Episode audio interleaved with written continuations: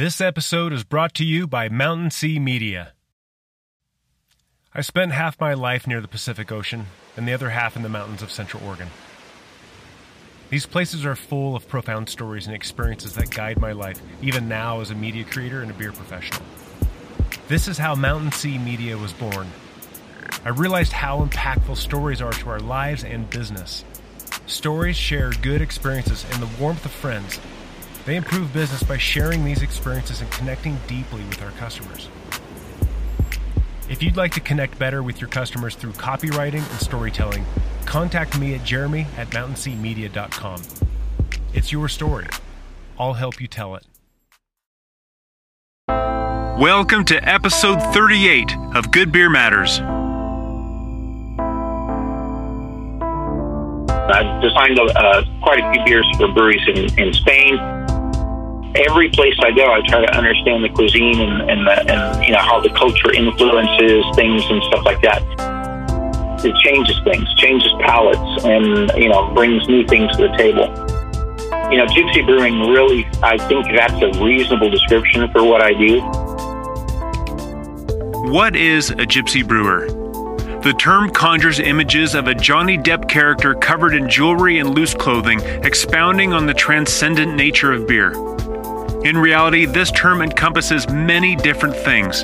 It can be a talented rogue brewer who travels place to place leaving tasty beers behind. There are numbers of these breweries who send delicious beer all over the world, but don't actually have a brewery of their own. Some of these brewers do have a home base, but also serve as a sort of consultant. Sometimes brewers need help getting a project off the ground or to work through a difficult problem. Sometimes these breweries want to start off with something really interesting they can't pull off alone. This is why they hire the A team of brewers. My next guest is one of the best brewers you've never heard of. My name is Jeremy. I'm a certified Cicerone, BJCP judge, IBD certified brewer, and a beer writer. I believe the art, the science, and the culture of beer has more of a profound effect on us than we realize. I believe there's a world of wisdom found in every glass, and I intend to get to the bottom of it. This is Good Beer Matters. These are the stories of us, of great food and the beer that brings it all together. I hope you enjoy episode 38 of Good Beer Matters with Daniel Fernandez of Bean Curd Turtle Brewing.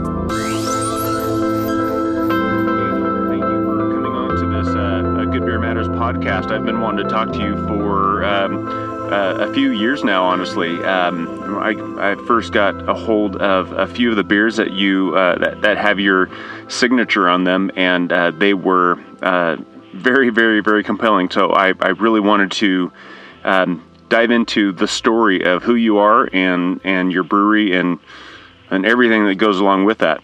So thank you for being here. Yeah, well, sure, I appreciate it. It's, um, it's always fun to talk to um, to anybody. Um, I think about beer, you know that, and especially if you can sit down and have a beer together. Unfortunately, we're a little far away for that, but um, it's always fun to talk about beer. Yeah, well, uh, you you did uh, share some of your beer with me, and I appreciate that wonderful little care package. Um, but we'll, we'll we'll we'll definitely dive into that. That uh, I think every time I've tasted uh, beers I've had your hands on it, it's been a wow experience, not a meh experience. And so I I really want to figure out, you know, what what your secret sauce is when it comes to brewing beer. But um, uh, but you know, let, let's kind of let's get to the beginning of all this stuff. Is uh, tell me, will you do a quick introduction of yourself and and then tell me about your history with beer? okay, that's going to be, I guess, kind of a is uh, kind of difficult. But um, I actually started drinking craft beer um, in the early '90s and uh, reading uh, Michael Jackson's um, th- uh, books about beer, like uh, Beer Companion and stuff like that. Um, and I actually have the Beer Companion that I had back in the early '90s. Um, so uh, back then, there was really no craft beer. I think Boston Beer Company just started brewing, um, you know, the Boston Lager, the Samuel Adams. Um, and there was a couple of Canadian craft beers, and there was, of course, Anchor in San Francisco. And so I had uh, I had to actually go down to uh, a liquor store. I think you lived in the Costa Mesa about that time. Going went down to a liquor did. store called High Times. Yeah, I was going to say yeah. High Times. Oh man, I, I got to tell you a story about that place too. But but please continue. Okay, so I would put together uh, beer tastings um, for myself and friends, and most of the beers were European back then. So my my palate really is tipped towards a European, more complex, uh, more nuanced profile, and that's really the way I make beers. And then mid '90s or so, my cousin Alex um, invited me over, and he was brewing a beer. This is back in um, back when Stone, I believe, just started in Escondido, um, and and that's when I first uh, participated in brewing a beer. Um, and it's you know, of course, the craft beer industry has grown like crazy since then, and um, and uh, I've been brewing off and on for many years, and um, I actually um, in early what was it uh, about 2010 or so, I started getting back into it more intensely with uh, as many hops and and and different ingredients that were available to just a standard guy um, or girl brewer, um, it, you know, it became much more compelling for me. Um, and I've been uh, cooking for many years as well. And I started my school actually as in the food service line chef. Um, decided I didn't want to work that hard, and um, you know that all kind of came together uh, to the philosophy and the way I, I design beers for myself, uh, oftentimes and for breweries in particular. Um, and I hooked up with an importer, um, brought a couple beers by, and they tried them, and they said, "Hey, we uh, we have some influence in a brewery in Spain. This is in 2013. Um, it has excess capacity. You want to design a beer for them?" So I did, and that was a uh, uh, Valencia Saison, and that was brewed in Spain in 2013. It was imported uh, to the U.S. as well, and actually, you can still find a couple bottles on some some bottle shop shelves. Um, they released a few batches, and that was um, uh, actually was awarded a, a, a, bronze medal in 2014 at the Dublin Craft Beer Cup, um, and was the top rated saison in Spain on Untappd for a couple of years. And then it kind of blossomed from then. I've designed uh, quite a few beers for breweries in, in Spain, a couple for a, a very uh, very um, like uh, prestigious, world-renowned brewery in in Belgium, and uh, a few in the U.S. And also, I brewed for a uh, co-op brewery in Taproom uh, for a year. Uh, so, you know, I had the opportunity to actually make beers uh, from you know from grain to glass and serve them and see how the market responded. That was great. Uh, although uh, with two jobs, it was very difficult to do. Um, and then at this point in time, I'm kind of just uh, doing when I have the opportunity, um, designing beers for mostly for friends and for uh, friends who you know run run breweries, and I've done uh, just a few in the last couple of years. But you know that's that's how it's grown, and um, to the point where uh, probably you know I'm considering opening a small place. Um, and a, a kind of exclusive place uh, geared towards more, how would I say, more mature folk that's a pleasant and quiet and good conversation, great beer. But that's probably going to happen when I retire. Um, mm. Because I actually do have a, a normal, normal non brewing job um, that pays my mortgage right now. So, oh gosh, there's so many uh, little openings to dive into from that point. Um, so, so you're in Southern California. Uh, are you in or, or near Orange County? I actually live in Orange County, and and so yeah, Southern California is the the seat of where I would like to do more collaborations. I've done a few here, um, but oddly enough, I I've done a lot more in Europe, which is nice because I get to travel and go to the breweries um, and to the locations. Uh, so it's it's uh, it's interesting. Well, a lot of great beers around here. Well, that gives you a ton of street cred when you're just uh, rolling into some you know Beachwood Brewing in Huntington Beach or or or any of the any of the breweries down there. Honestly, to say, oh yeah, I've, I've worked with uh, Fantôme and uh, Matteo Bernabé, and uh, oh, you haven't heard of them? You should. They're amazing. You know, it's. Um, you know, I, I, I think a lot of people would respond positively to that, but um, but you know, Daniel, man, I wish I had met you back in the '90s when I was down there, and uh, I I I I found I found that I could no longer drink the the American light lager swill that that we all drink at that age and time, and and and I started searching for something better, and but I was very very young in my beer appreciation time uh, life, and uh, and I remember going to that store up in Costa Mesa at High Times to go get. I'd go get cigars. I'd go get um, you know, liquor or especially that I, they had a fantastic wine cellar, if I recall. And uh, yes, and and I had uh, influence in the in the wine world. You know, my godfather was a wine connoisseur and trying to teach me about it, and I'd go there to find some really good bottles of wine.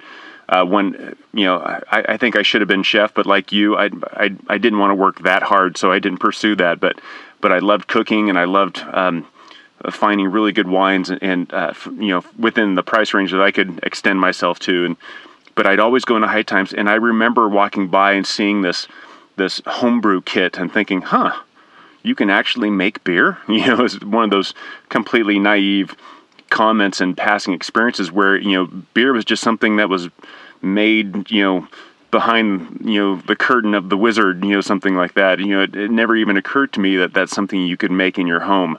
Um, but if I had started brewing back then, oh my goodness, it, it, you know what what could have happened. If for nothing else, I could have been like, you know, invited to all the parties as long as I brought my own beer, type of thing, you know. But if, if man, I, I, I, wish I had met you and gotten into your little circle of uh, beer tasting. I, I think that would have been life changing.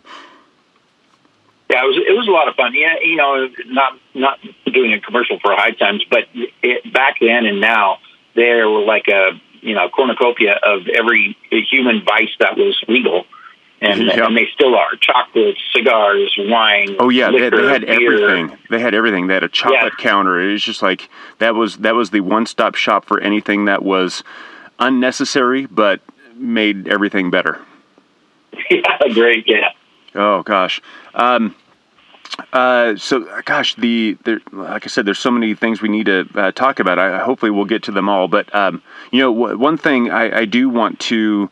I, I want to hear this story, and, and uh, when we talked before, I didn't want to ask because I, I, wanted to save it for this podcast. But tell me, tell me the, about the name of your uh, your brewery.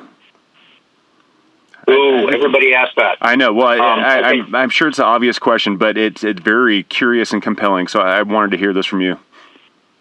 Um, it, well, I okay. So the name is bean curd turtle, like um, bean curd, like a tofu Asian turtle. Well, everybody knows what a turtle is. Um, and to be honest, I think uh, it's on the internet, maybe on the website for beancurdturtle.com, but hidden. Um, the the origin of bean curd turtle, and it's a little bit. It was a couple of guys, me and another guy, that were chatting. Um, in in not not on uh, the internet, I guess you could say. Um, but the conversation turned a little odd and uh, became a joke, and then it ended with um, a, a, poorly, uh, how would I say this, kind of uh, lightly obscene reference to um, some cultural stuff. And so you can find the origin of it, and it may be humorous or it may not, but really that name Bean Curd Turtle came out of it. Um, and I used it for a while for, uh, you know, internet name and stuff like that. And when I was considering what to name uh, my venture, the brewing venture, it's very difficult to find something that's not already trademarked. And so I said, well, uh, I have I have never heard of anybody using bean curd turtle for anything, and so it became the the name of the venture. Um, I think that's probably. Like said, I'm sorry. a little weird. A little, it, yeah, it's no worries. It's a little a little odd, and it, I think it'll uh, it's it's a funny story if you're the right kind of nerd, um, and it can be found. But I'll go with just saying bean curd turtle is a name that came out of a strange circumstance and it stuck. Okay, okay. So the the mystery will continue, but uh, I think that is a fair premise for a lot of comedy. That it might be really funny, it might be slightly offensive, and just finding that balance is what propels everything forward. Is that well? Me and the yeah, me and the fellow who were having the chat, we have no balance. So gotcha, gotcha. Um, well, so uh, you, you kind of shared your story. You um, connected with uh, some uh, importers and just kind of like you know had this incredible opportunity. But um, when when you started talking about um, you kind of lean into more of Euro style beers.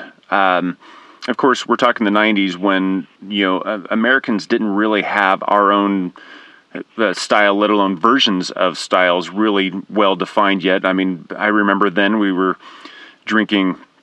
Uh, of course, we had IPAs, but I mean, everyone was brewing ESBs. Everyone had a uh, the original hazy beer, the uh, the uh, Hef, Hefeweizen. Um, of course, ambers and browns and reds were all the rage, and, and now they're you know nearly extinct. Um, but you kind of went a different direction, right? T- t- tell me about well, tell me about the kind of beers that you that, that you're making these days. Okay, so I I have a a, a deep respect for classic styles, and and the objective of, of every beer I make is to make something that is very recognizable as a beer to begin with, um, and then bring and sometimes not always, but sometimes bring something to it that uh, expresses personality or expresses place or something like that. And I'll, I'll, I'll give you an example of, of, that would be when I designed the beer for um, for uh, premium beers from Spain, Valencia Saison, and the idea, the concept. Uh, I like to talk with the brewer. I like to talk, talk uh, do some research on the brewery, find out what's something you know distinctive about the place and then uh, pull that into uh, something that is definitely a beer, but expresses the personality of the, the brewer or the brewery. And in, for Valencia Saison, it was all about, and they said, they told me, make it all about oranges. Um, problem with making something all about oranges with a beer is that um, if you use oranges, it the the the ingredients or the what's what's in an orange is not pleasant in a beer for longer than about six weeks. It starts the shelf life is just like completely unstable. It becomes kind of murky and and flat and unidimensional. And so I, I, I did a pilot, and as I do for um, every beer that I design for a brewery, I do a pilot and test it and see how it goes. And the first pilot was actually trying to use oranges, and it failed um, after about six weeks. And so what I did is I proxied oranges, and the, the way I proxied oranges was through a couple of different types of orange peels, through lemongrass, um, through uh, rose hips, which have ascorbic acid and bring an acidity to the beer, um, and a little bit elevated um, acidulated malt and stuff like that. So, so for that beer, the idea was, hey, we're we're from Valencia, and so bring us something that really expresses oranges. And and the challenge was to make it fresh and make it shelf stable because it takes about six months for a beer to get over from Europe, um, a craft beer, mm. and and so you know I pulled that all together from my background with um, cooking and herbs and use of herbs and brewing for twenty years or whatever, and and it actually you know yeah, I put it together. I brewed the pilot and went, hey, this works. And I shared it with friends and, and other like brewers. And they said, okay, this is uh, a great beer. I waited uh, about six weeks to make sure that the that the character stayed and it didn't get flat or I mean meaning flat in flavor. And um, and then I scale up and my brew system where I do the pilot on is only five gallons or 20 liters, but it's built to have all the capability of a big commercial system and offer me the opportunity to scale up. And I've scaled up to 15 barrels from that system. And the beers turn out almost exactly what I make on the pilot system. Oh, wow. And that's yeah, that that's that's really you know using one beer as an example. That's kind of the story of it. I like to understand the brewer, the place, um, the brewery, and hopefully bring something unique from that area to a beer when I do a collaboration. Which is um, which is exceptional because that seems to be uh, with the conversations I've had and the experiences I've had. That seems to be a very uh, European um, culinarily mature approach. Um, and you know, my my experience has been, you know, some of the, uh, visiting Spain some years ago and and seeing some of the beers that they were putting together. It wasn't that they weren't trying to make the the best beer to drink all by itself. They were trying to uh, create uh, supplements to a great culinary experience with their beer, um, and it, and it seems that it seems like you're doing the same thing. No, Spain is great for that. Spain is great to, to for the food, for the culture, for the you know just the personality of of of the uh, society there. And and yeah, I think I think it's important by my standards. It's important to make a beer that, like I said, rec- totally recognizable as a beer, but carries something unique from um, from the origin. Now, having said that, I also brew some very straight up like uh, dry Irish red. If you you know that's kind of a uh, actually a, um, not a true classic style, but uh, uh, I but Irish brew, red, yeah. I mean, Irish reds are kind of dry to begin with, so that that's fair. Yeah, so I brew style. I brew classic styles as well. You know, I do. I, I make a, a classic saison that has nothing fancy about it. Um, but again, it's a beer. When you're brewing a beer, it, a beer can be ruined by multiple things in the process if you get it done wrong. So you can kill a beer by a thousand cuts if you do uh, multiple things wrong. If you get everything right, then even an ordinary beer can be like wonder, wonderful and sublime. It may be nuanced. It may not be obvious, but um, you know, there's nothing, for example, like a really well brewed Southern English brown ale. Mm not, everybody might not like it, but it's extraordinary. And there's really nothing uh, like an English IPA, completely different than American West Coast IPA, but an English IPA from Cask. I was just over in Scotland. Um, in the UK, I've been a couple times.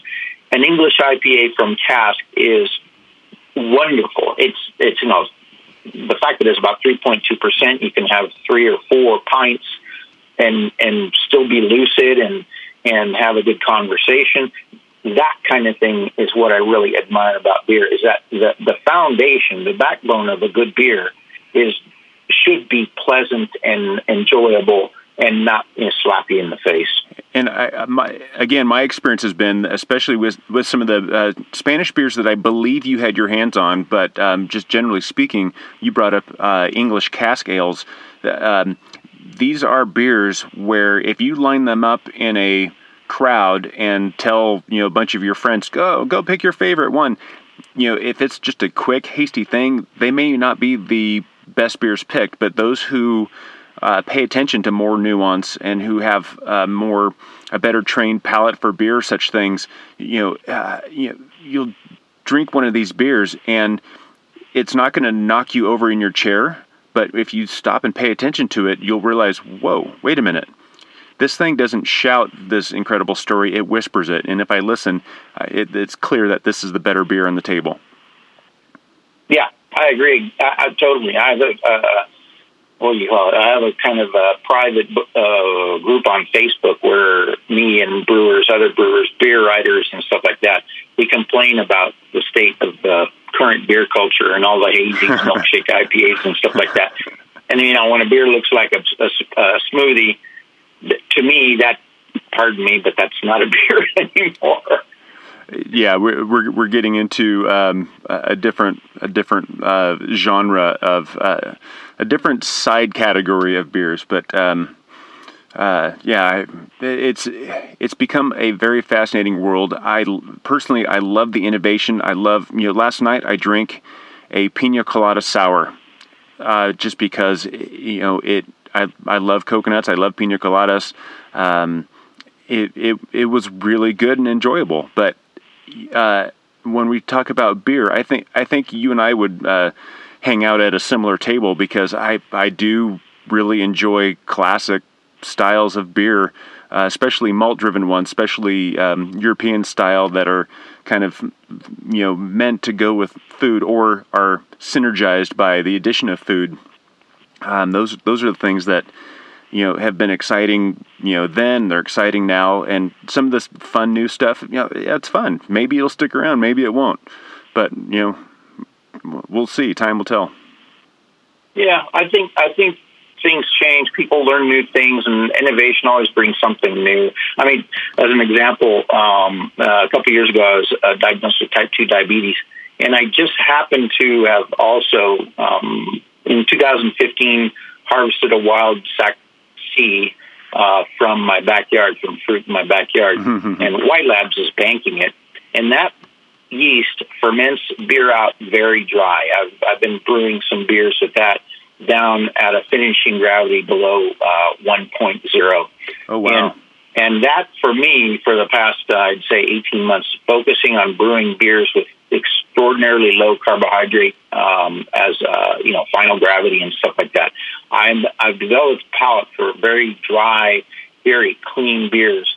Um, and you know it's it's been great for me in that I've made some beers that uh, uh, you know I can have a, a quite quite a good what, would you call it quite a good uh, serving few servings of beer in a night and not ruin the uh, you know the amounts of carbohydrates that uh, somebody with a type two diabetes or or something like that um, needs to worry about and so innovation even if it's forced by something in your life, um, it, it, it changes it changes things, changes palates, and you know brings new things to the table.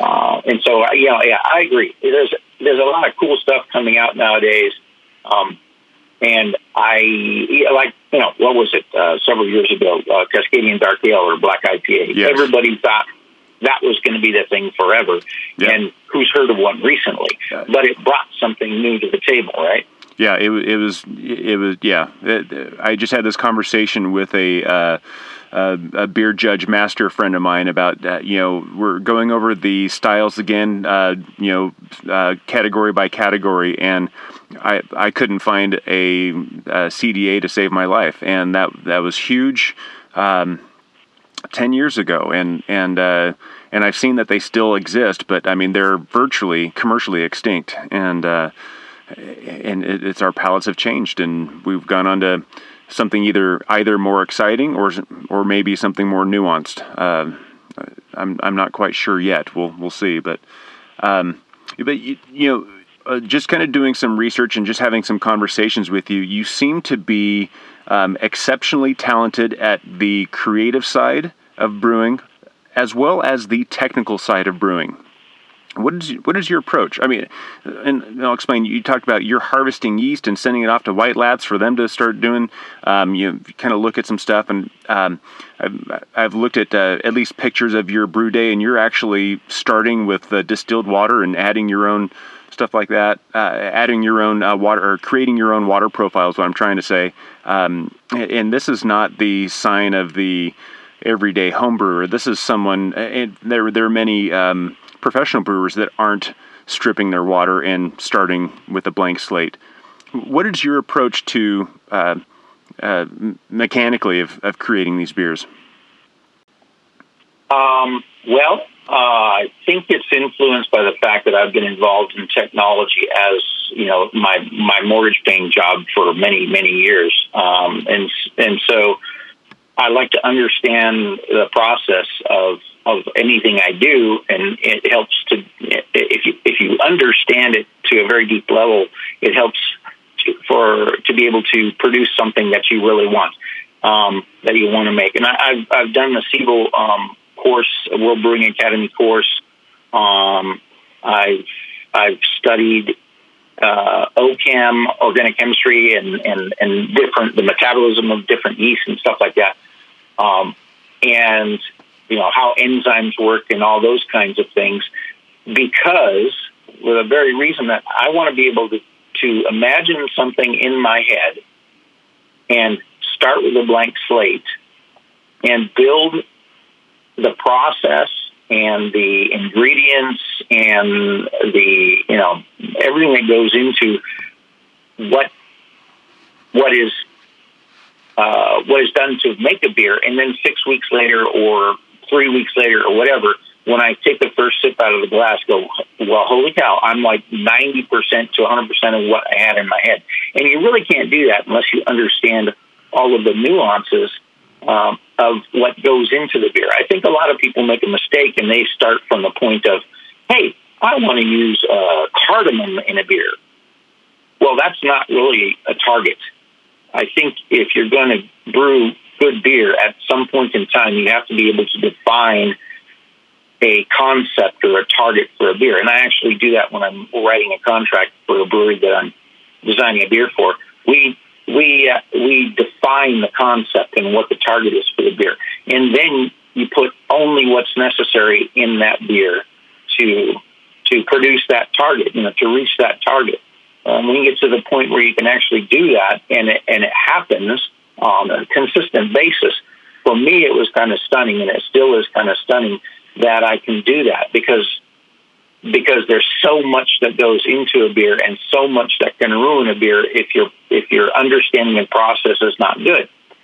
Um, so it's it, I think that's where the um, the motivation to brew in that way comes from. I want to be able to put something together in my head and have and then have it in a glass, you know, three to six weeks later. And if you don't do that, you're gonna you're gonna miss your targets. You're gonna make mistakes in process. You're gonna have infections. You're gonna have all kinds of things that just derail, um, you know, this this thing you had in your head. Because you know what's in our head is always more glorious than most times than what comes out for real. But you know, with beer done right, um, with a good focus and understanding the process, you're a lot closer to getting it um, than if you're just winging it.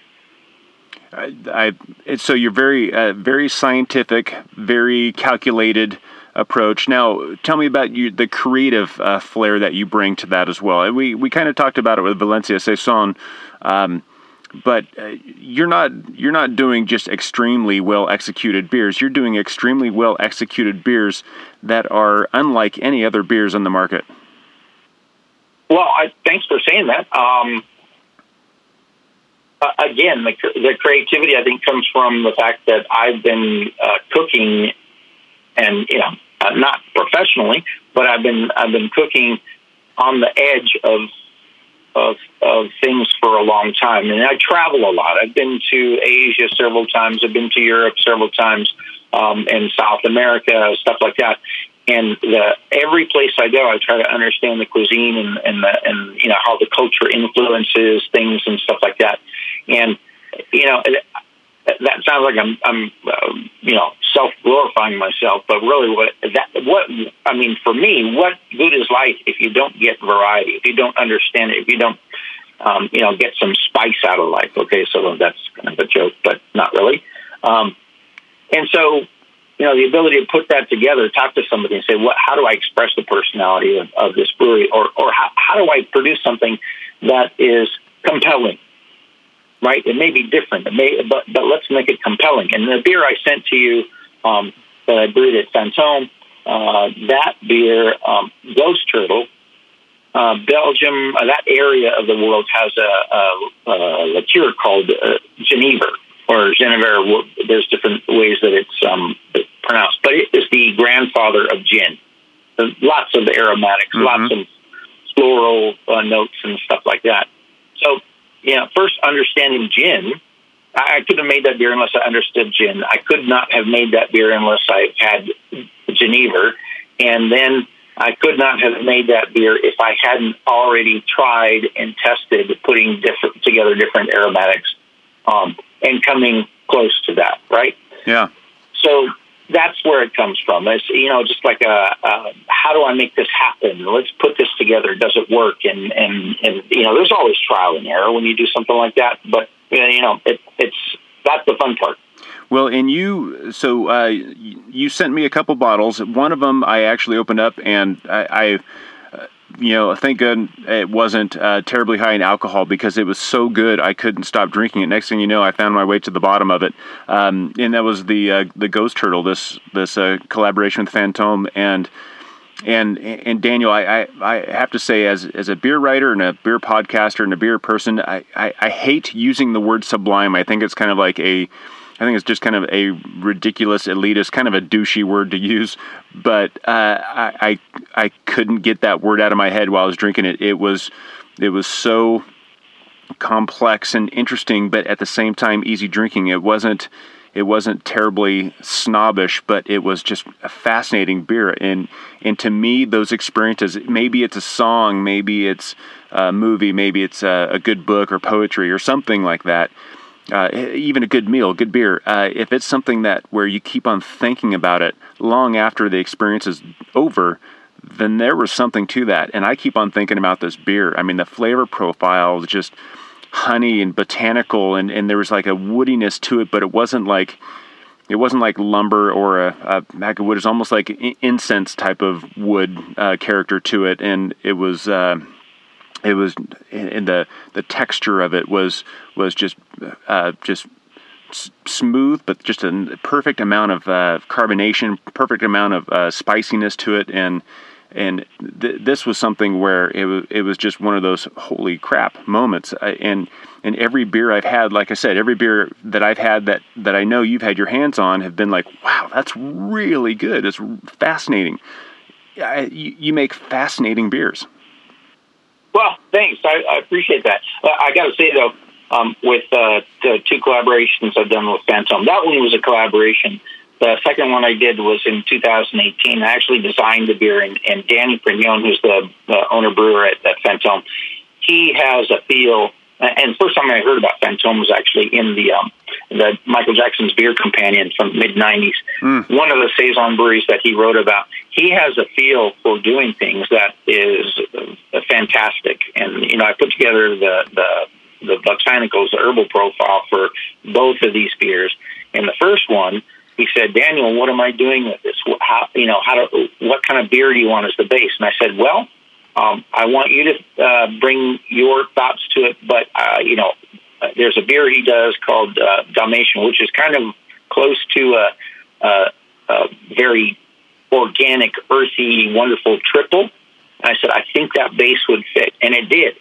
And there's a, a phenolic profile to his um, yeast that is kind of like an infection all throughout the brewery. That um, you know, when I both beers I've designed that to be brewed there, I have to think about how the um, the botanicals and the herbs and stuff balance against that. So, mm-hmm. you know, I, that beer especially, I got to say, you know, every actually almost every beer I've, I've done with a, a brewery, the brewer brings their their own personality to it, and it's just just such a pleasure and uh, stroke of good luck for me to have worked with some really fantastic brewers and learn uh, learn from them, um, like Bob Sylvester of Saint somewhere in in Florida. Um, you know, to just sit with him for a brew day and watch what he does.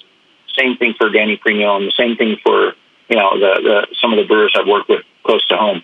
It's it's a, it's it's great, and then to have the product of that, you know, good fellowship be so great. That's even better, right?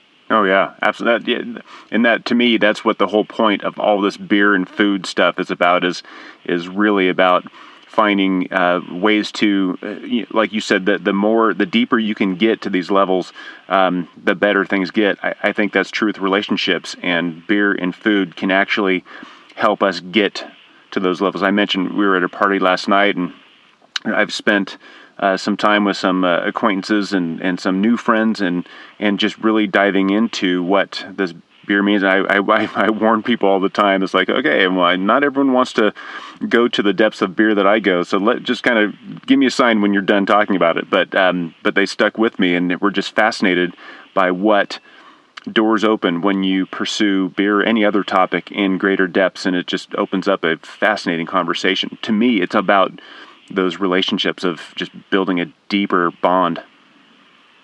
Yeah, I think sometimes when when we're into beer, we we bore people at you know at gatherings. yes, but, yes. You know, that's, that's why we need our own group. Yes, but you have a, my understanding. You have a great background in, in wine and beverage and food, and and you know a great education in beer.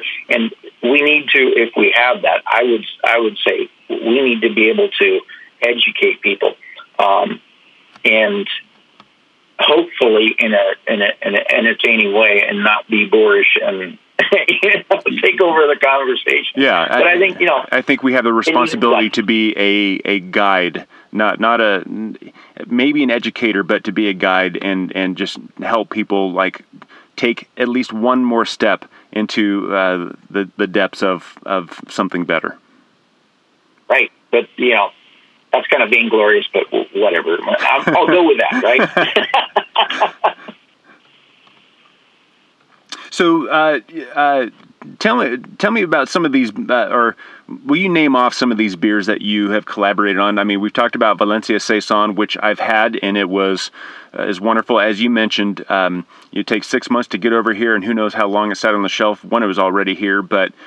But by the time that I had it, and, and I didn't, I don't remember checking the date at the time that I had this, but um, it, was absolutely delightful, if, if not just you know slightly oxidized. Um, uh, of course, I've had uh, I've had uh, several different beers from uh, Mateo y uh, Bernabé in Logroño, Spain. Um, I don't recall if I've had uh, 29 or the Daniel, the 29. Um, uh, but tell me some of these other beers that you've actually worked on. Oh, okay. Uh, Valencia Saison, I don't know if you've had that. Um, uh, Premium Beers from Spain is a really kind of a brand owner. Um, they're one of the first, uh, I wouldn't say one of the first, they, they, they developed their mission and brand in, in 2012, I think. And they like to build brands. Um, uh, you've had uh, Boquerón. Oh, yes. Um, yes, them, yes. Which has, uh, which has Mediterranean seawater in it. Um, and actually, you had it after I was over there in 2014, I think, and they served me one of the first batches. And I said, you know, this is probably a little too malty if you want that salt to express. And I gave him tips on on how to mash it differently.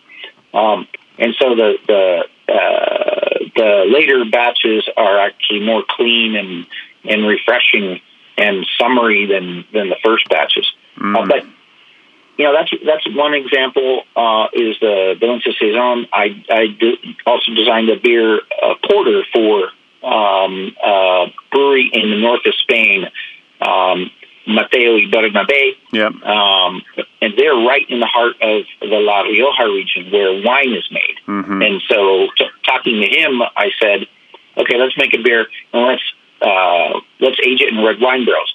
I believe that was one of the very first beers in Spain aged in red wine barrels, even though they have a ton of them.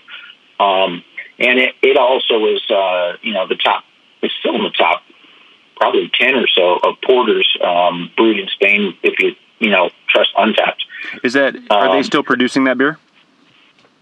I don't think he's made a batch recently. Um, he's actually a chef originally, oh. the brewer there. Alberto is, uh, started as a chef. And um, so he does, he likes to do different creative things. He never kind of sticks with one thing. And he's a, he's a I mean, wonderful guy to sit with and, and eat and, and, and have a discussion. That's right where the, uh, in the heart of where tapas comes from too. Oh, yeah. So we brewed and then we, we walked the street in, in the town where tapas originated, originated. And, you know, it, that was a great, great uh, experience. And so, you know, and then, and then I did a beer in, um, another beer in Spain in a, a, city that's known for coffee liqueur, and so that was a coffee porter. Um, and so and that was a Spiga. Yeah, there's been quite a, quite a few. I, you know, I, I lose count, and that's kind of funny. but most of the beers I've done overseas um, have been with breweries in Spain.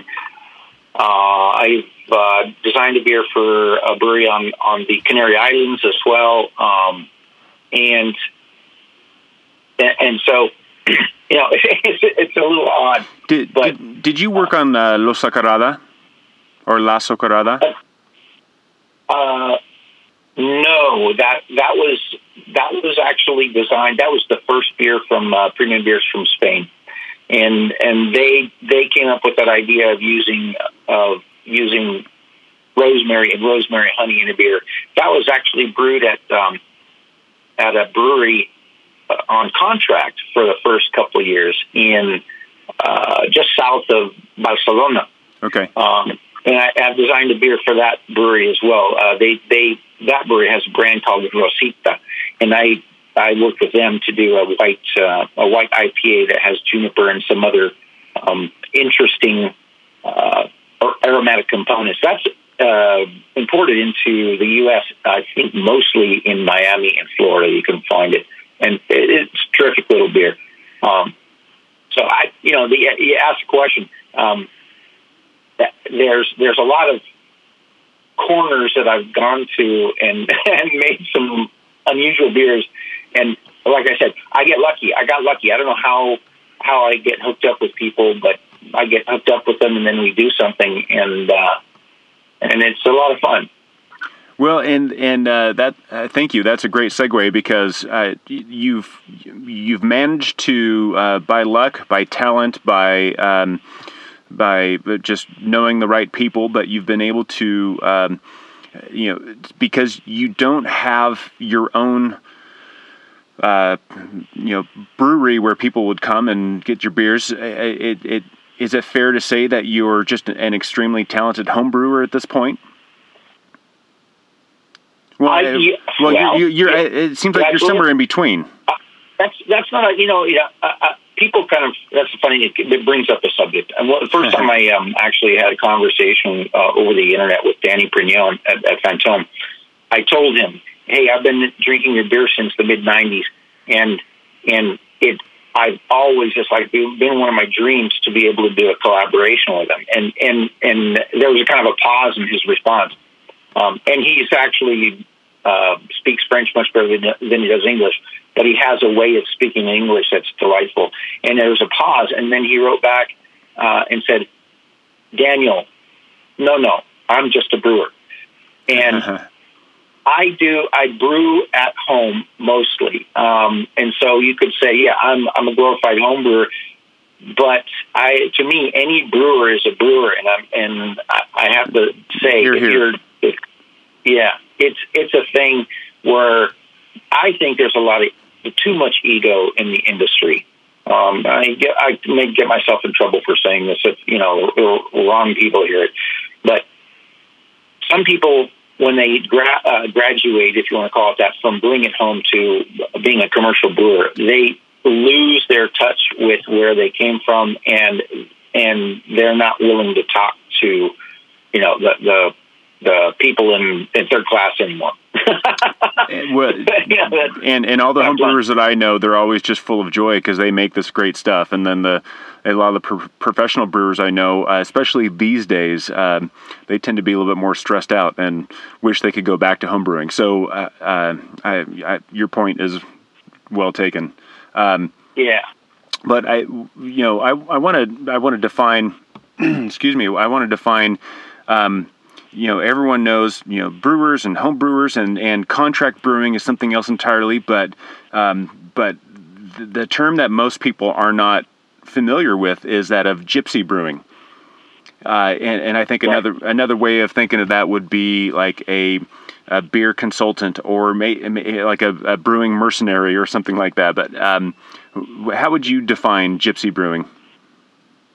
Well, I think the classic example of a gypsy brewer is um, Mikkeller, uh, and you know, a couple of guys who are twins from north of Europe started showing up at breweries with their own uh, recipes, sometimes on contract, sometimes as a collaborator.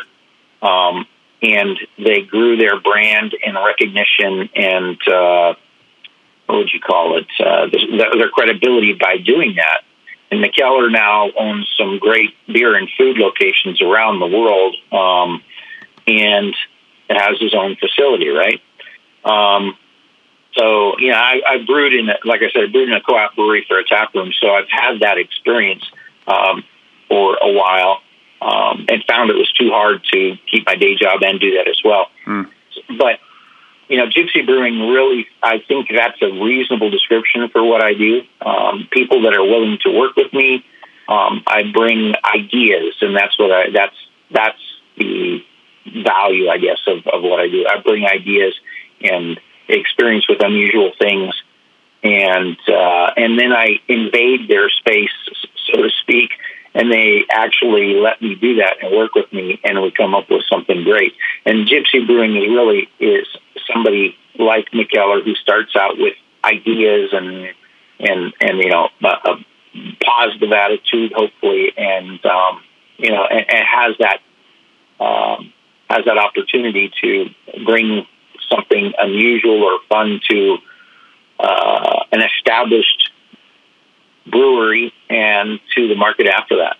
It's, it's kind of a weird place to be, um, but uh, I, you know, that's what how I would describe it. And, that seems like that has worked out for you, and uh, and hopefully I've tasted your beers. Hopefully that continues to work out for you because. Um, like I, I, I'm sorry, I'm tripping over myself complimenting your beers. They are so good and they're so thoughtful. Um, so hopefully that keeps happening for you. But um, there are lots of really good brewers out there that will never have this opportunity, this experience. Is there a way to become a gypsy brewer, or is a gypsy being a gypsy brewer just something that just happens to the lucky chosen few? Have no idea, to be honest, I, and I have no idea how. I know how it happened, but I know I don't know how the universe decided to hook me up with the people that that made it happen. Um, I and and to be honest, um, it's it's not easy. I've I've talked to brewers that you know commercial brewers that are that are fantastic, very talented, and they really don't need me. Um, they from they don't need me. Um, they can make an extraordinary beer all by themselves. But when they decide to work with me, you know, it's like, oh wow, that's really great. Um, and so far, you know, everything's um, everything I've done with a talented brewer has turned out great in the end. So it's kind of weird, and especially in today's environment when there's so much competition and you know brewing to a schedule and stuff like that, it's more and more difficult to, find opportunities for somebody like me. But that's cool. I understand it. Um, and if I went into a brewery where I admire all the beer that that the, they make and so forth. If I walked in and said, "Hey, I'd like to work with you," it would be no surprise to me if they said, "No, now what do I need to work with you for?" yeah, right.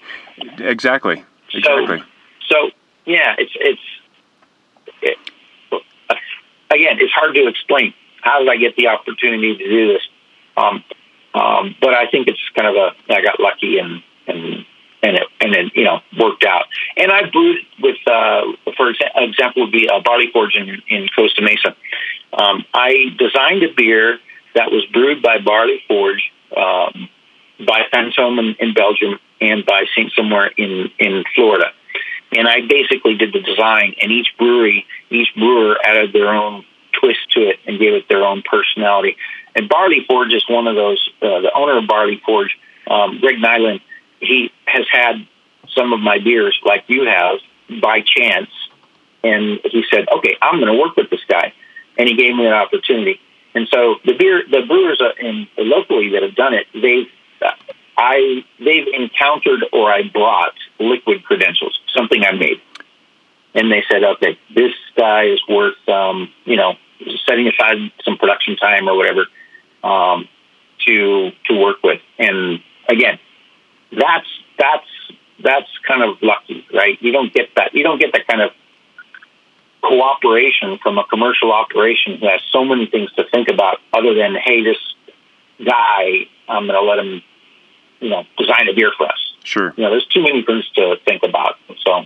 Well, and it seems to me that if someone did want to become a gypsy brewer or a beer consultant or however we want to term it. I'm going to stick with gypsy brewer for the sake of this podcast, but it seems to me that the opportunities would lie in a small brewery um, that is good but not great. And if you're a, a brewer uh, who can help them become great, that might be an opportunity. And, and another uh, possible scenario that I can you know I can think of would be let, us say you have this brewery that has just absolutely nailed the classic German styles, but they don't want to be pigeonholed into only German beers, um, uh, and so they kind of need. But you know they, they have their their house flavor, their house yeast, the house terroir, and and they need to kind of break out of that one hit wonder scenario, and so they bring in someone who can help them um, go off into like Belgian farmhouse and really expand their portfolio. And they the, they needed an expert, a consultant, to come help them do that. Um, but like you, you know, someone who just graduated from Siebel is not going to be that person. You, you know, you're going to have to have some liquid cred or a portfolio in a bottle. Um, is I think would probably be the paramount. Yeah, I think so. You know, there's actually there's a lot more. Um, having traveled around, visited brewers in, in uh, especially Asian countries where they don't have a, a culture and background for brewers. Um, I talked to a lot of breweries, uh, a lot of brewers, and there's a lot more um, in the background consultants who design beers, and they'll go to a brewery and you know charge a fee and and design a beer that their brand never gets on, and the and the brewery owns the owns the beer and the brand and, and everything. So there's a lot more of that than we realize as beer consumers. Um, you know, there's talented people who, who all they do is design beer and give tips on uh, process for you know small breweries and stuff like that. Mm-hmm. And uh, and so it, it's not as unusual as it seems for a brewery to get a recipe or something from someone else. We just don't see it, you know, in the end product. Yeah, I, I, I think it's. I think there'll be an interesting uh, premise to see if if there are more of these um, uh, highly talented uh, beer consultants that uh, help breweries get out of a rut, or especially now with everything has gotten so competitive, the beer is phenomenal, but but how do you stand out when you're in a place just full of really really good beer? It's it, you kind of have to do something different. Um, uh, even uh, speaking with Bart Watson, uh, the economist at the Brewers Association, he mentioned that you know for breweries to succeed today, or or I, I, pointedly asked him if if he were to open a brewery today, what would he do? And he said basically I'd niche down. Um, and, and, I think that would be yes. a, a, way to d- differentiate yourself and create a, a, different experience, a different story, and and that that seems to be what uh, a a beer consultant could help a brewery do is define a different path.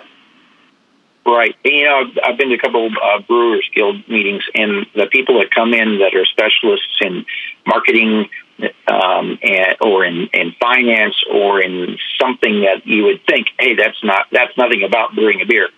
It's required because uh, the, market is so um, competitive. You need a marketable differential. You need to be able to uh, present yourself in social media well. You need all kinds of things that give a, uh, some point of leverage for the market to find you and appreciate you.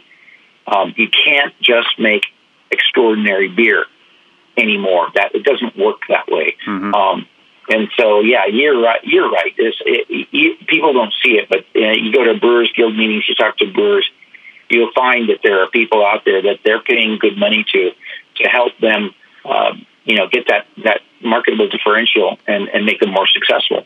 Um, and uh, you know, so gypsy brewing is is a weird thing in that what I what I do mostly my travel is covered. I get a write off uh, whatever expenses I have, and some of my travel is covered. And I and so far, most of my compensation has been in brand, um, and most of my focus have been, has been in brand building. Like I said, hopefully someday I'll be able, uh, able to open a small spot, uh, make great beer, and uh, have it be more like a, a retirement, right? Mm-hmm. Something like that. Some something that's a good time.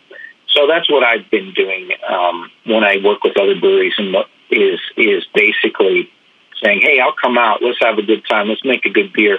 Um, give me a little credit and and and uh, you know a little compensation for travel, and that's good enough for me." Um, and that's I think that's where gypsy brewing starts. But like I said, there's a lot of good money spent in um, in in in making a brewery better from many different angles. Um, and there was one brewery I was talking to in Taiwan, and the guy said, "Hey, I appreciate it. Um, I understand brand building, but I just want to pay a few thousand dollars for a recipe, and you walk away." Right? Interesting. So, yeah, it's it, but but I I totally get it. He, you know, he wants to own his brand. He wants to um, to not have to give somebody else credit for it. And that is a smart business decision. You have to own your brand as a business and develop it. And if there's confusion, if there's somebody else's logo on your label, that's, you know, that's sure. confusion. Sure. Um, yeah. Uh, can he only make beer when he works with Bean Curd Turtle, or can he make good beer all by himself, and and uh, yeah, I, that makes sense. And um, it's unfortunate that we have to think like that. I I, I love it when we see collaborations. It, it's, it's just a you know couple talented people uh, getting together, having a good time, and the rest of us get to uh, drink the fruits of their labor, and it's it's just beautiful. But um, but uh, Daniel, we, we're we're running a little bit long. I feel like I could talk to you for hours. Hopefully, when we finally do, it'll be in person with beers in our hands. Um, I, I, I could see this just going and going, and going, and that would be fantastic. But um, do, you, do you mind if we kind of start winding down the with with my final question series? Hey, no worries. Because um, I, I, am looking forward to your answers on these things. Uh, if you could be the beer king of the world for the day, what would you change? you're asking a, a, fantasy question, so I'll give you a fantasy answer. Um, I would say you have to get a license in order to drink beer, and everybody wants that license. And to get that license, they have to understand at least, I would say, let's say five to ten classic styles, um, and and with that foundation, they can uh, better appreciate um, the variety and the complexity and so forth of of the beers that are in the market. Um, because there's too much focus on on on either label or hype or uh, a single style. And you know in my fantasy world everybody would know where beer with a capital B originated. And hey it's cool if you like a milkshake IPA but hopefully you understand what a good cask conditioned English IPA is first right? Yeah, fair.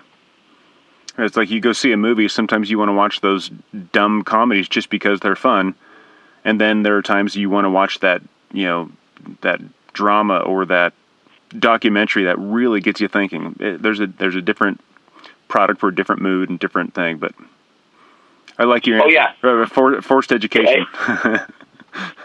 Yes, in for, that's you want a fan. That's my fantasy answer. Well, you know, in my mind, hey, it's cool to watch a Will Ferrell film, but if every film you watch is a Will Ferrell film, you, need, the, you need some education. Yeah, yeah, absolutely. Um, uh, so, if you had the opportunity to choose your very last meal and your very last beer uh, before you depart the earth, what would they be? I think it would be um, some kind of uh, great pasta with puttanesca sauce mm-hmm. and and a, uh, a Dalmatian from Fantôme. Very uh, clean, not clean, I shouldn't say clean, very uh, bright and organic and uh, subtly rich, subtly rich um, beer that uh, you know that that complements the spice and the pepper and that kind of stuff. That would be it. Mm. Uh, and then uh, with with all the stuff that we've discussed, with your experience with beer, with your um, you know, you and I both can definitely uh, nerd out on beer. Uh, but given everything that you've experienced in your world travels and and recipe development, everything, um, in your opinion, Daniel, why does good beer matter?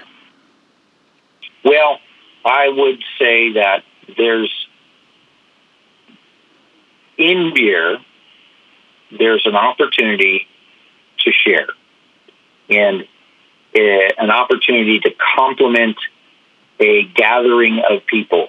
And, um, and, you know, and I think that the real power of beer is that it's a very simple, uh, you know, done right, very simple enjoyable thing that doesn't collide with um, friendship and social interaction and food and all those things that really, uh, you know, the hedonistic stuff that, that, that gives us joy when we're done with the workday and stuff like that. So good beer matters because it, it makes the enjoyment of people and food and, and life better, hopefully. That's kind of a big thing to say, but I think it's really true. You know, when you finish a workday, and and you, you're heading home, you go, okay, you open the fridge and go, okay, that's the beer, that's the thing that's going to make, that's going to transition me from all the stress and so forth into just being alive and enjoying what's happening, enjoying the evening.